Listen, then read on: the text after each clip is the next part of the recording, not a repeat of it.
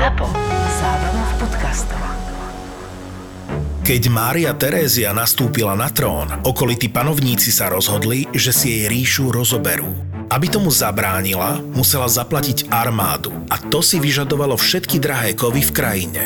Keď potom chcela raziť nové mince, musela sa zaobísť bez zlata a striebra a tak sa zrodili grešle, mince vyrobené z medi. Takýmto peniazom, ktoré nemajú hmotnú hodnotu, sa hovorí kreditné. Latinské slovo credere možno preložiť ako veriť, čo naznačovalo, že ľuďom neostávalo naozaj nič iné, len dôverovať svojej panovníčke, že si za grešle niečo kúpia. Nakoniec sa kreditné peniaze uchytili a dnes ich používa celý svet. Vyberme sa teraz do čias Márie Terézie. V novej epizóde podcastu Tak bolo, ale vy pokojne aj v e-shope Českej mincovne, kde nájdete striebornú repliku Grešle, ktorej vzhľad zodpovedá historickej predlohe. Kompletný sedemdielný cyklus replík historických mincí si potom môžete uložiť do zberateľského boxu. Link do e-shopu Česká mincovňa SK sme vám dali do popisu tejto epizódy, ktorou vás budú sprevádzať ako obvykle Kristýna Paholík-Hamárová a historik Juraj Jeleň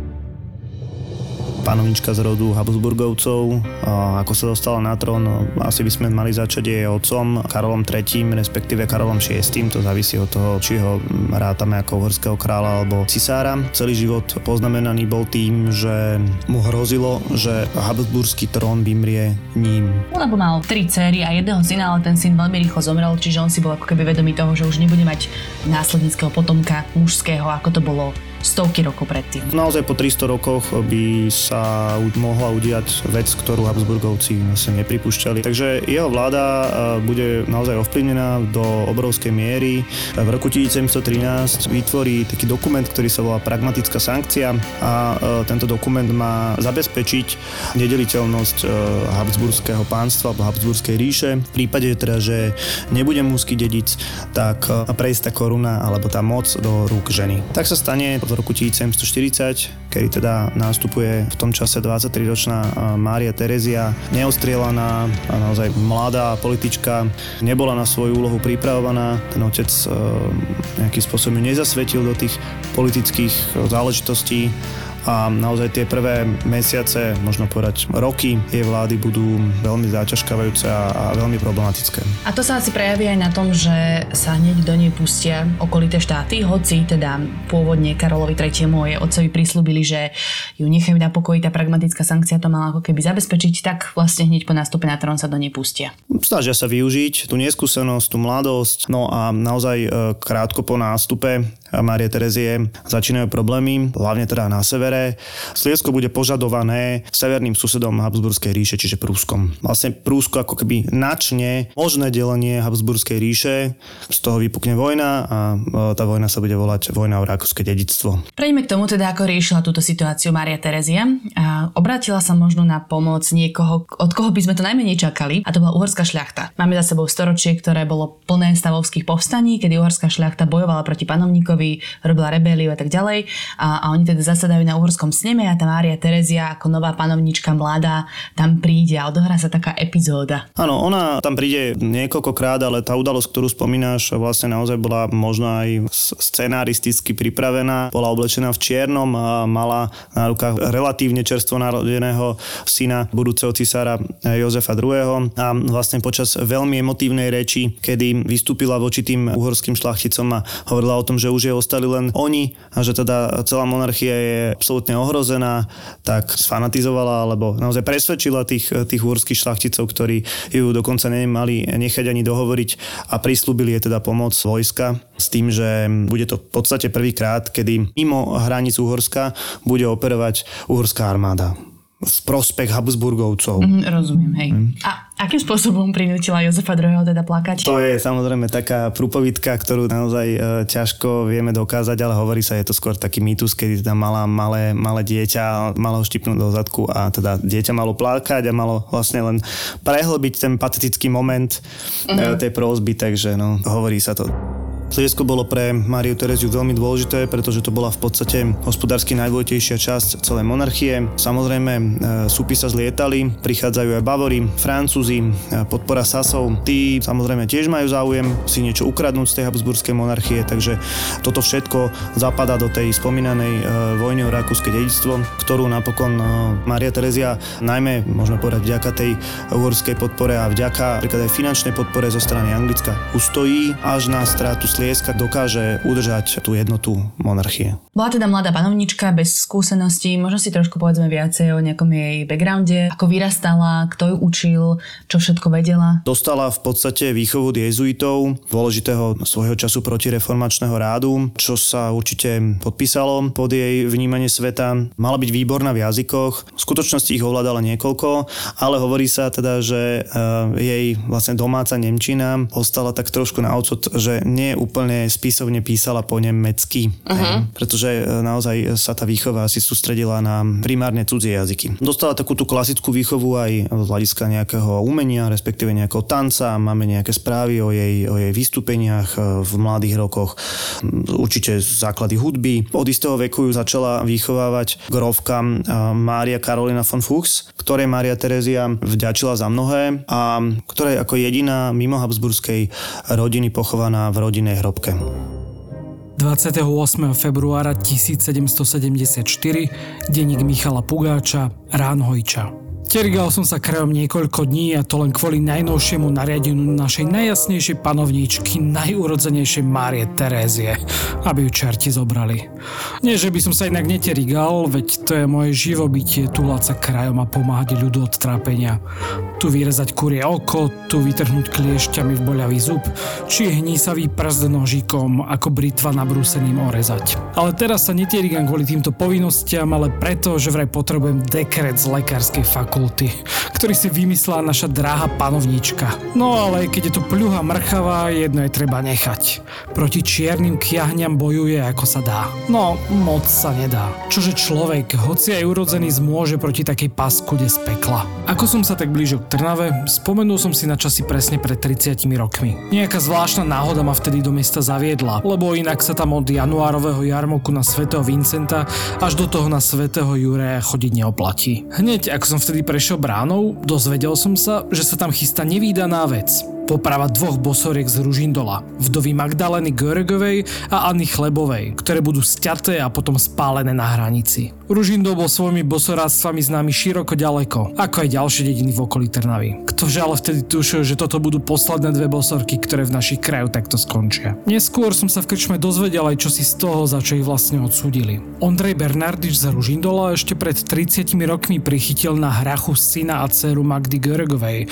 Udrali niekoľkokrát prútom otcom. Magda sa veľmi nahnevala, hrozne sa s ním vadila a preklínala ho. On to nemohol zniesť a povedal jej, oškvarek, čo toľko nadávaš? Ona mu odpovedala, čakaj, budeš ty pamätať oškvarka.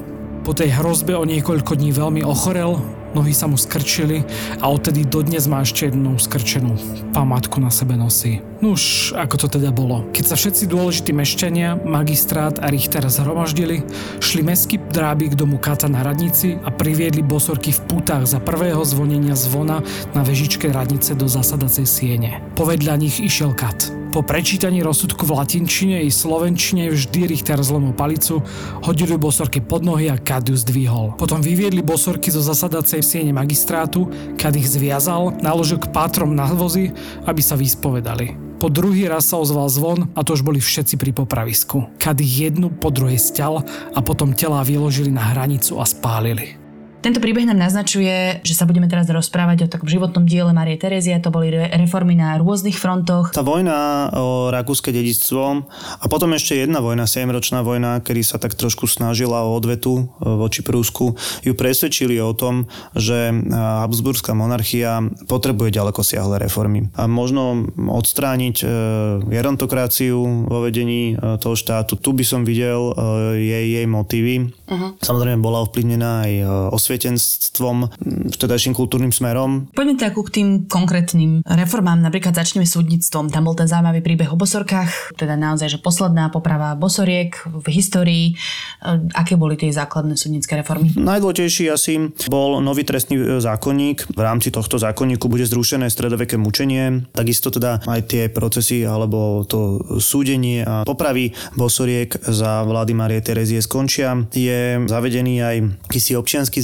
zákonník, respektíve nazvime ho, nazvime ho Lex Tereziana, ktorý zavádza oficiálnu rovnosť ľudí pred zákonom a právo na obhajcu, čo bolo na, na danú dobu naozaj e, veľmi pokrokové. Môžeme ísť e, k ďalšej skupine. Mm-hmm. Uh... K zdravotníctvu, to bolo tiež v našom príbehu spomenuté.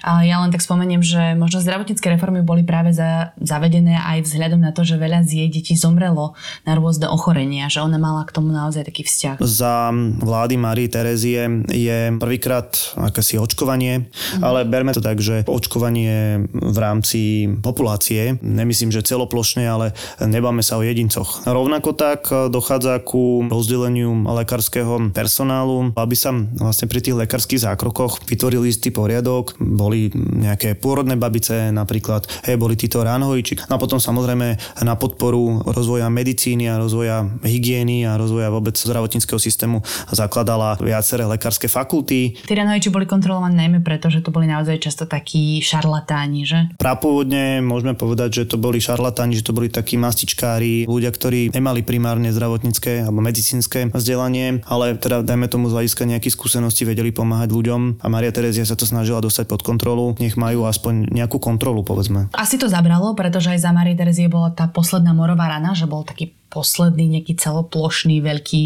mor e, na území Uhorska. Podcast Tak bolo ti exkluzívne prináša Česká mincovňa. Česká mincovňa. Česká mincovňa SK.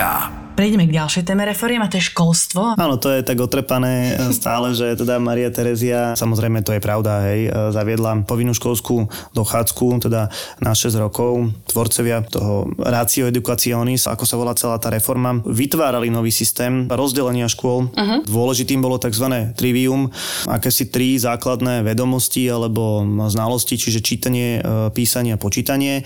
To mali dostať všetci obyvateľia, všetky deti, všetci žiaci. A dokonca aj dievčatá, ktoré ktoré dovtedy to nemali povinné alebo väčšinou neboli vzdelané, tak teraz to bolo rozdelené dievčatá aj chlapci. To bola dôležitá vec, že samozrejme týkalo sa to aj dievčat, tá 6-ročná školská dochádzka. V rámci toho systému existovali tzv. triviálne školy, kde sa teda učilo najmä čítať, písať, počítať. O stupeň vyššie už pribudli ďalšie predmety ako dejepis alebo zemepis a máme nejaké stredné školy alebo teda tzv. latinské gramatické školy. O stupeň vyššie boli gymnázia, dvojročné, no a najvyšší stupeň boli samozrejme univerzity univerzity, ktoré sa týkali ale teda skutočne malého počtu obyvateľstva. Dá sa povedať teda, že bolo vzdelanejšie obyvateľstvo? Postupne samozrejme naberali, bol tam nejaký letný čas, kedy sa do tej školy nechodilo. Letné prázdniny, predsa, zavedené. Dnešné, dnešné letné prázdniny vlastne bola žatva keď tie deti boli potrebné pri polnohospodárských prácach, samozrejme nebolo úplne reálne v zime chodiť do školy, pretože zase chýbala, dajme tomu, topánky alebo iná výbava.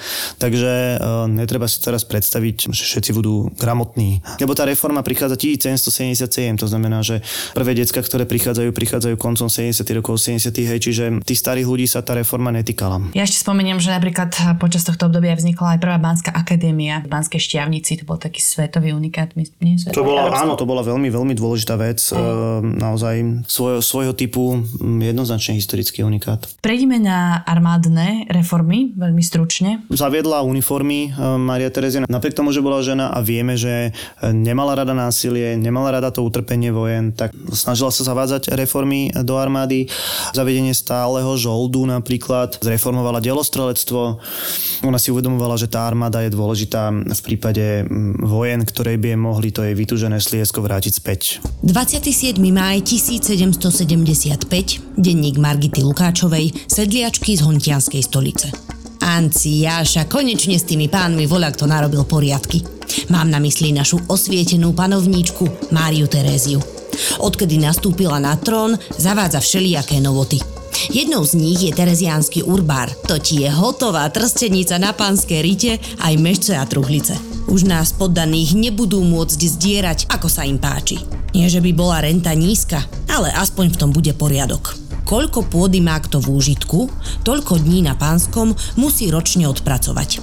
Sedliak, ktorý hospodári na usadlosti, musí odpracovať buď 52 dní so záprahom, alebo 104 dní pešo. Želiari, teda chudobní poddaní s domom, musia odpracovať ročne 18 dní a bedač bez domu 12. My s mojím Jozefom máme dosť starostí so svojím polom i záhradou. Nie je to času sa po pánskych majetkoch vláčiť. Nuž chudobu posielame na pánske za nás. Veď čo, Zemepánom je jedno, kto im žitko pokosí a do toho poviaže, ale prácou sa to nekončí. Poddaní sa na 3 dní v roku musia ako nadháňači zúčastniť aj polovačky svojho zemepána. Ale tam tiež miesto seba posielame želiarov. Čomu sa však už nedá vyhnúť, je deviatok z úrody a dary, teda dve sliepky, dva kapúny, holbu topeného masla a kopu vajec, teda pospolu 60 a ešte musíme prispieť na kúpu telaťa, na ktoré sa skladá 30 usadlostí.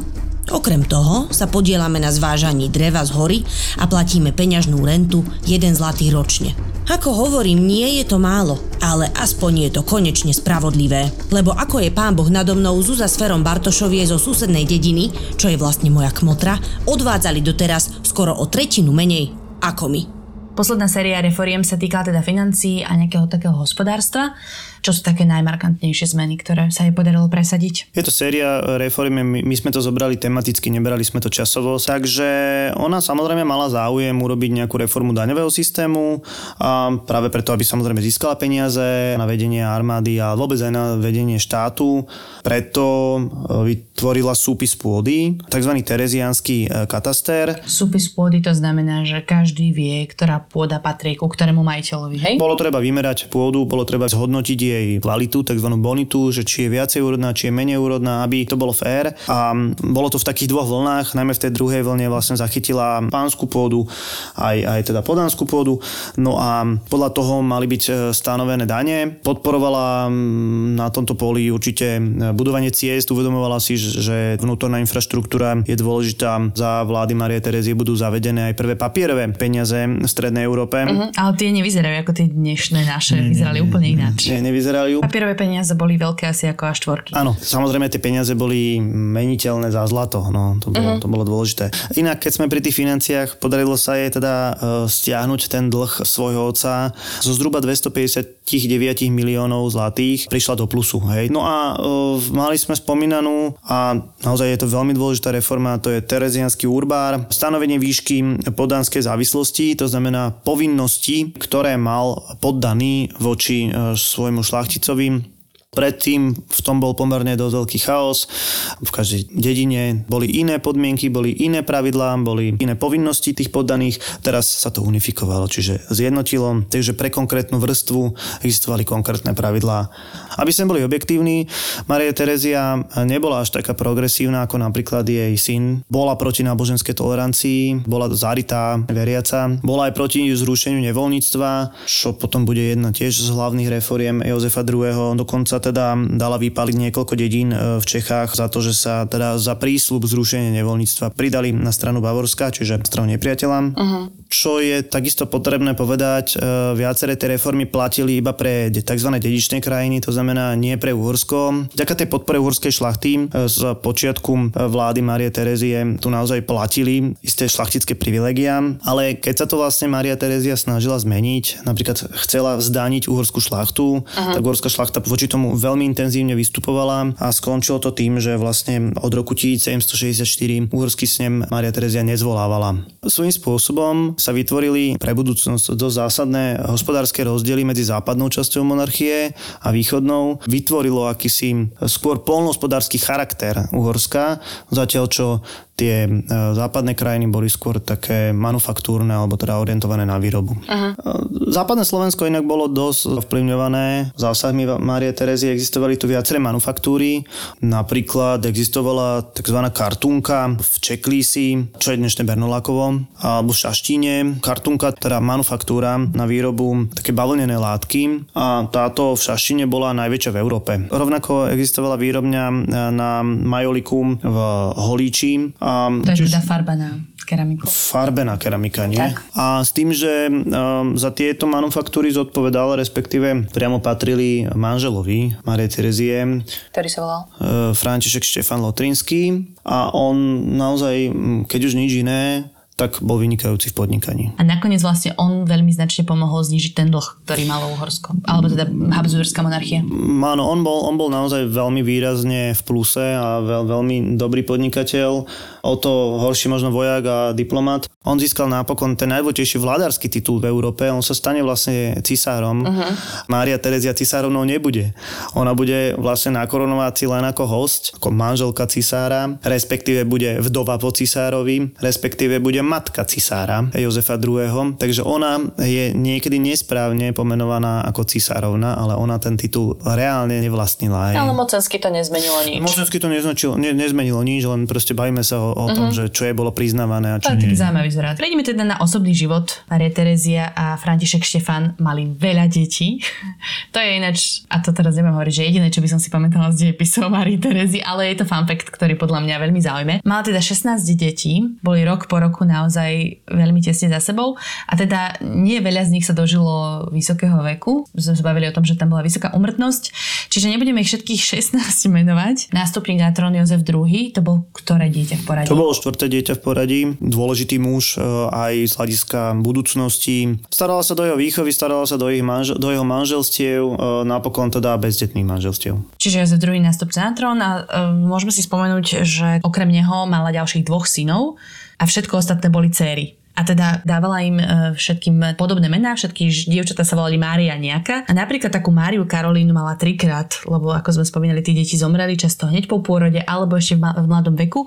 Čiže bola Mária Karolína 1, Mária Karolína 2, Mária Karolína 3. Tie čísla tam nemali samozrejme, ale trikrát vlastne použila to isté meno. Takisto boli dve Mária a Alžbety. Najčastejším dôvodom smrti boli kiahne. Keď sme sa bavili o tom, aké epidémie v tom čase vlastne boli, tak tie kiahne boli naozaj rozšírené. Ale napríklad Mária Alžbeta, šieste dieťa Márie Terezie, tak e, ju vlastne kiahne zhyzdili natoľko, že alebo tvár na, jej, jej tak deformovali, že bola, bola vlastne nevydateľná. Podobne na tom bola mm, aj druhá dcéra Mária Anna, ktorá prekonala vážny e, zápal plúc, e, z ktorého sa teda vyliečila, ale pravdepodobne to jej prinieslo tuberkulózu kostí, ktorá teda nápadla chrbticu a to spôsobilo vytvorenie hrbu. No a to ju absolútne poznačilo s tým, že sa nikdy nevydala a potom vstúpila do kláštora. Keďže neboli fyzicky pekné, tak sa ich chceli asi zbaviť. Maria Terezia využívala tie sňatky samozrejme na politické hry alebo na mocenský rozvoj monarchie. Mm. Zoberme, že teda je matka dvoch cisárov, Jozefa II., ktorého sme spomínali, a Leopolda II. No a z tých preživších detí, môžeme povedať, v siedmých dôležitých panovnických rodoch alebo rodinách boli privydané. Samozrejme, asi najznámejšia je Mária Antoaneta, najmladšia dcéra Marie Terezie, ktorá bola vydaná za francúzského kráľa Ludovita XVI. A tiež teda nedopadla veľmi dobre. Tiež nedožila veľmi dlho. Pretože bola zoťatá vo francúzskej revolúcii spolu so svojím manželom, zoťatá gilotínou. 12. maj 1770, denník Johany von Randencovej, dvornej dámy Márie Terézie a jej dcér. Už sú to dva roky, čo sa jej urodzená výsosť, princezna Mária Karolína, vydala za Ferdinanda I. a odcestovala do svojej novej domoviny, kde sa stala kráľovnou Neapolsko-Sicílskou. Kto vie, či má aj tam nejakú prezývku. Tu doma sme jej nepovedali inak ako Šarlota. Chúďa malé, ako veľmi plakala, keď sa ako 15-ročná musela náhle vydať. Keď jej staršie sestry Mária Johana a Mária Jozefa, ktoré boli jedna po druhej zasnúbené s Ferdinandom, zomreli na kiahne, zasnúbenie pripadlo Šarlote. Ako mala vo hviezdach zapísané, že bude vždy tretia. Aj svoje meno Mária Karolína dostala až po svojich dvoch sestrách, ktoré zomreli v detskom veku skôr, ako sa Šarlota vôbec narodila. Nuž ale vráťme sa k svadbe. Apríli 1768 sa za Ferdinanda vydala vo Viedni. Na druhý deň opustila Rakúsko a vydala sa do Neapolu. Jej odchod spôsobil jej samej a jej rodine veľký žiaľ. Najťažšie sa jej lúčilo s milovanou sestrou Máriou Antoanetou. Bojím sa, že naša Šarlota nie je šťastná, keďže je jednou z mojich povinností pomáhať jej veličenstvu kráľovnej Márii Terézii s korešpondenciou, prechádzajú mi rukami aj listy z Neapola. Je to škaredý, absolútne škaredý princ, aspoň že nesmrdí, píše Šarlota matke. Myslí si, že je múdry a úžasný, lenže nie je ani jedno, ani druhé. Pred odchodom jej matka dala radu, že aj keď ho nedokáže milovať, nech sa aspoň hrá, že je ním očarená. Ferdinand je vraj inteligentný, ale veľmi lenivý a ľahostajný. Dokonca sa povráva, že je to hulvát bez akéhokoľvek šarmu a vychovania. Vraj nehanebne plieska dvorné dámy po zadkoch a v zámku chová celý zverinec. Chúďa Šarlota matke dokonca napísala, že by radšej umrela ako žiť v takom ťažkom manželstve a nevyhovovala jej ani miestna etiketa, podľa ktorej musí nosiť čierne šaty, čo je pri vysokých denných teplotách veľmi nepríjemné. Nech ju panna Mária ochraňuje a dopraje jej čím skôr syna, aby aspoň v naplnení manželstva našla istú útechu. Čiže počuli sme príbeh ďalšej scén Marie Karolíny, ktorá si nakoniec zobrala Ferdinanda Parmského. To je teda zaujímavé, že toto nebol nápadník iba jednej cery Marie Terezie, ale rovno troch a tiež to asi nebolo úplne z lásky. Z lásky vraj bola teda vydaná iba Mária Kristina. Prezývaná Mimi, ona teda strávila na dosť veľa času v Bratislave. Inak teda Mária Terezia nechala prestovať veľmi výrazne Bratislavský hrad na e, pomerne reprezentatívne sídlo. Z čias Márie Terezie pochádza dnešná Michalská brána brána či Michalská väža. A celkom zaujímavý umelec pôsobil za jej obdobie v Bratislave? Xavier Messerschmidt, to bude taký umelec, ktorý bude pracovať v Bratislave a on je známy tými štúdiami vlastne um, ľudských hlav, respektíve mimiky tváre a tá doba Marie Terezie zanechala veľkú stopu na území. Myslím tým aj architektonicky, myslím tým aj kultúrne, aj umelecké. Boli naozaj za tých 40 rokov bolo postavených množstvo barokových stavieb. História šlachtických rodov Uhorska na Zlatých Dukátoch. Andrášievci pochádzali zo Sedmohradska, ale za vojenskú službu získali do držby hrad Krásna Hôrka. Pálfiovci verne podporovali Habsburský trón až do zániku Rakúska-Uhorska a rozsiahle pozemky Esterháziovcov predstavovali dôležitú vojenskú záštitu proti Turkom. Predstavujeme limitovanú Dukátovú sériu Českej mincovne. Andrášiovci na zlatom Dukáte, Pálfiovci na zlatom dvojdukáte, Esterháziovci na zlatom 5 Dukáte a Turzovci v zlatej razbe s hmotnosťou 10 Dukátov. Nájdeš v predajniach a e-shope Českej mincovne. Česká mincovňa SK. Zapo. Zábrná v podcastovách.